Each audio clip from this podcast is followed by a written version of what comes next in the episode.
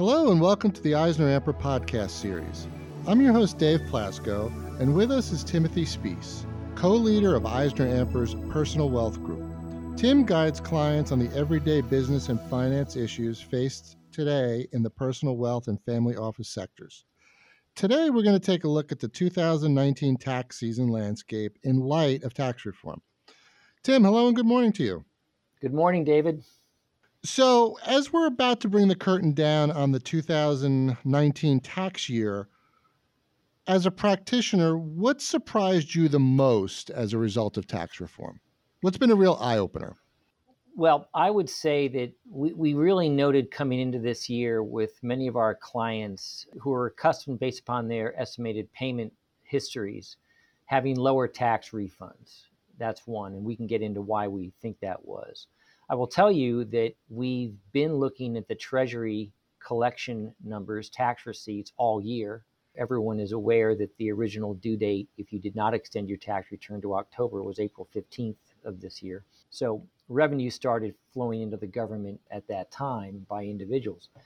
And Treasury was noting that, uh, generally speaking, refunds were down. The primary reason why that occurred was probably because the rate brackets widened under the 2017 tax legislation. So more income, generally speaking, was being taxed at lower rates. However, there was also some payroll tax withholdings circumstances at the end of 2018 that caused persons also to be, depending on their circumstance, overpaid or underwithheld. So that was two of the reasons. But I'll tell you, we're looking at that now. So I would say that was just one of the matters we described or, or noticed. The other was the regulation definitions around what's called a specified trade or business. It was brought into the law in 2017 STTB. What that did was it created the ability for taxpayers to be able to take a deduction on their tax returns if they had a qualified or specified trade or business. There was not a lot of uh, initial definitions on this. Now I'm going back into 2018.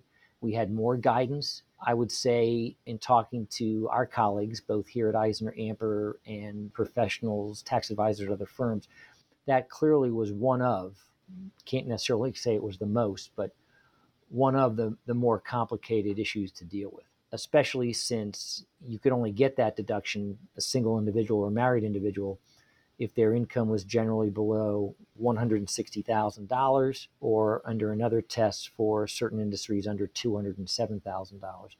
It should, if we look at the numbers, benefited many taxpayers because most of the income subject to taxation nationally by individuals is going to be under those thresholds. So we're going to be going back and looking to see what Treasury says about revenue attributable to those specific patterns. I was on the website yesterday for the IRS, and they're starting to populate some statistics.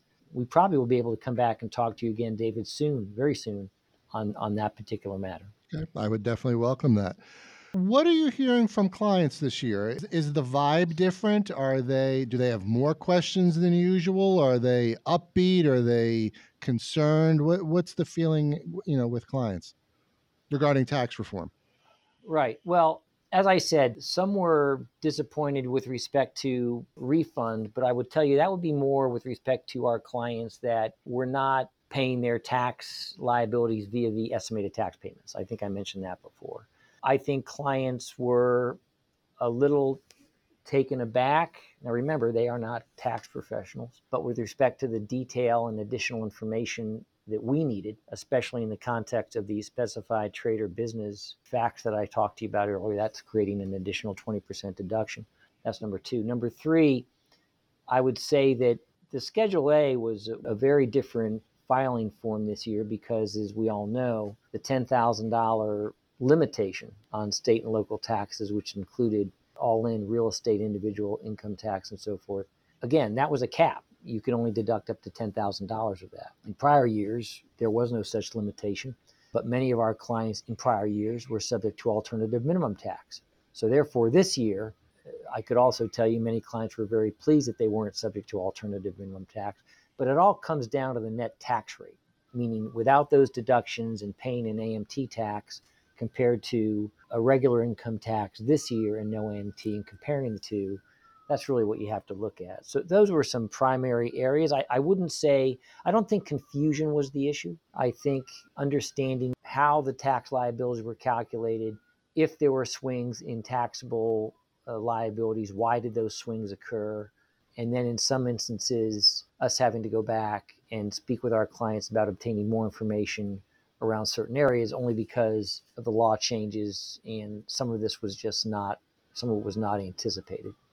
So, looking ahead to 2020, is there anything specific that people should be doing now, thinking about, looking at, and looking at your crystal ball a little bit? What what should people be working on at this point?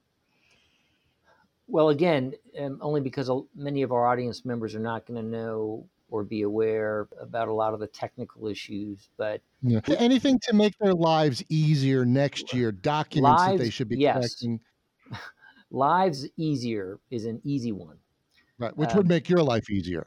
well, and that's why that's why your question is a good one, and I hope my answer is also helpful. If you go back to that specified trade or business matter I went to, we are all, I would say, the tax advisory community and taxpayers who are subject to that. By the way, it's intended to be a benefit. It's a 20% reduction or deduction. Being now fully aware because of what was required and information needed in 2018 now to be better prepared for 2019. That's part A of that matter. Part B is we've already started to do 2019 undertake pre year end tax planning for our clients. And unlike a year ago, we now have a tax season, the first tax season under the 2017 tax legislation behind us with all those learnings. So I would say those are two very, very big upsides. Third, we are always trying to make sure that we measure accurately our clients' uh, estimated tax liabilities. We're here in the fourth quarter. Many of our clients will be making fourth quarter estimated tax payments. I think all of us will now be better prepared, having gone through the 2018 tax year, just exactly more so, more precise, what we have to be aware of in now doing projections. We were not in that situation a year ago. We did not have in November of 2018 the benefit of the learnings in real life of the 2017 legislation. That'll be different this year. So I think for both clients alike and the profession, we'll all be, be better off to take as much advantage and in a more thought out way than a year ago. Okay. Now, we've heard some whispers about another package of tax cuts for next year, for 2020. The director of the National Economic Council, Larry Kudlow, called Tax Cuts 2.0.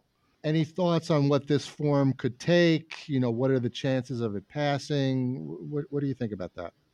Yes. What he was specifically referring to, if you're citing his interview in September, that is where, and, and by the way, he has said additional things, but the, the three salient things he said in September were that keeping certain elements of the 2017 legislation permanent. We have to remember the individual tax provisions under the 2017 legislation are set to expire, sunset in 2025, and then mm-hmm. revert, revert to former law, unless they're extended.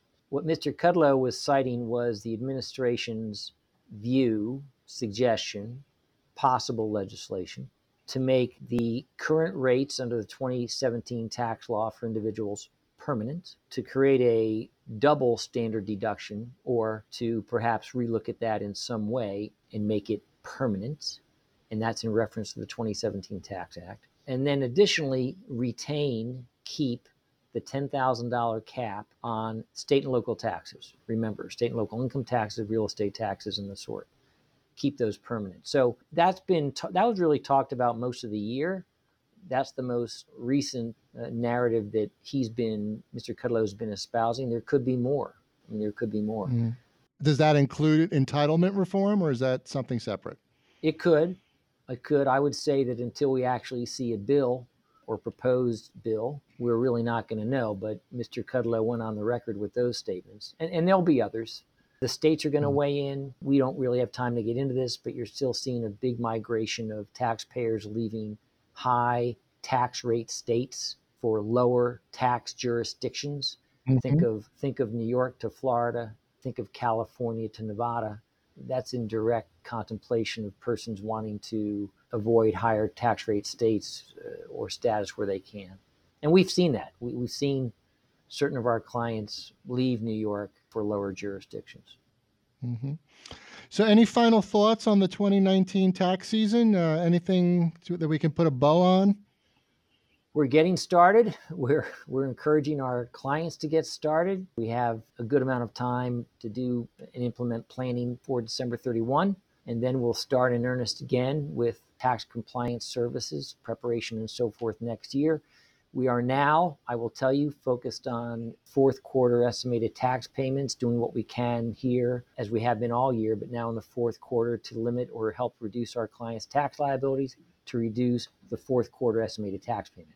And also if there can be any withholding adjustments undertaken. And we already commenced, actually, during this past filing season, the filing season ended October 15th we were talking to our clients already about what changes we were advising, planning to be undertaken this year to have a positive impact, meaning a reduction in their federal and state tax liabilities come April 15 of 2020. So it's already underway, and those are those are the primary areas we've been talking about. Okay, well, Tim, keep up the good work, and as always, thank you for your insights. Thank you, David. And thank you for listening to the Eisner Amper podcast series. Visit EisnerAmper.com for more information on this and a host of other topics. And join us for our next Eisner Amper podcast when we get down to business.